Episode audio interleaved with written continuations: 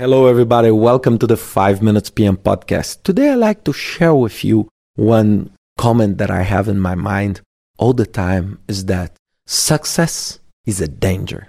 And why I put this name on this podcast? It's just a kind of provocation. I want to challenge all of you that are listening this podcast to think about that. Because of course, failure it's not a danger. Failure is a trauma. So, of course, I'm not talking that failure is good, but success is something that requires attention. And this is in all cases, in the project life and also in our own life.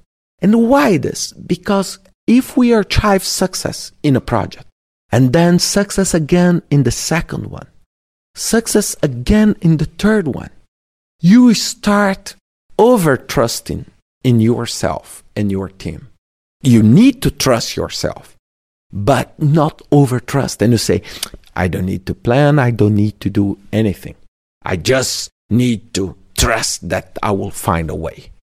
This is a very danger and some kind of arrogant approach. A lot of companies are suffering a lot on this. A lot of companies. Why? Because they are launching products and the projects just don't work. And it worked perfectly many, many times in the past. And right now they are facing this challenge. So a lot of very successful companies are not successful anymore. Why? Because we need to understand that the world is changing very fast. And every success we have, it's one step above. But this is a long, long staircase, very long staircase. And we need to understand that the challenge increases every time. If I ask you, what was your most difficult project? You'll say, oh, it's the one that I'm doing right now. Or it's the one that I did last month. It's very unusual that someone tells, oh, it was the project that I did five years ago.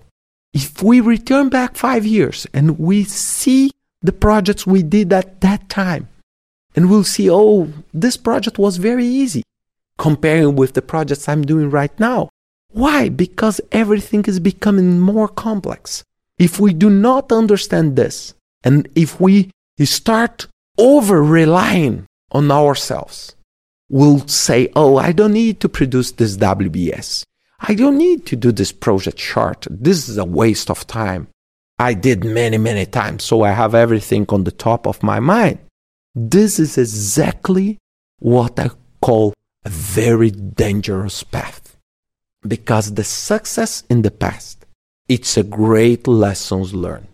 But it doesn't mean that in the future, you will be using a hundred percent of you did in the past and was successful right now.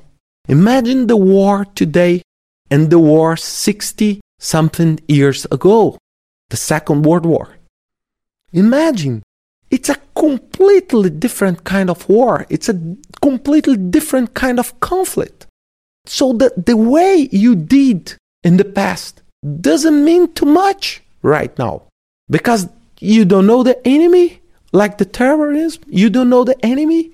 So maybe you were very successful in one scenario, but when this scenario changes, you are not ready to do that.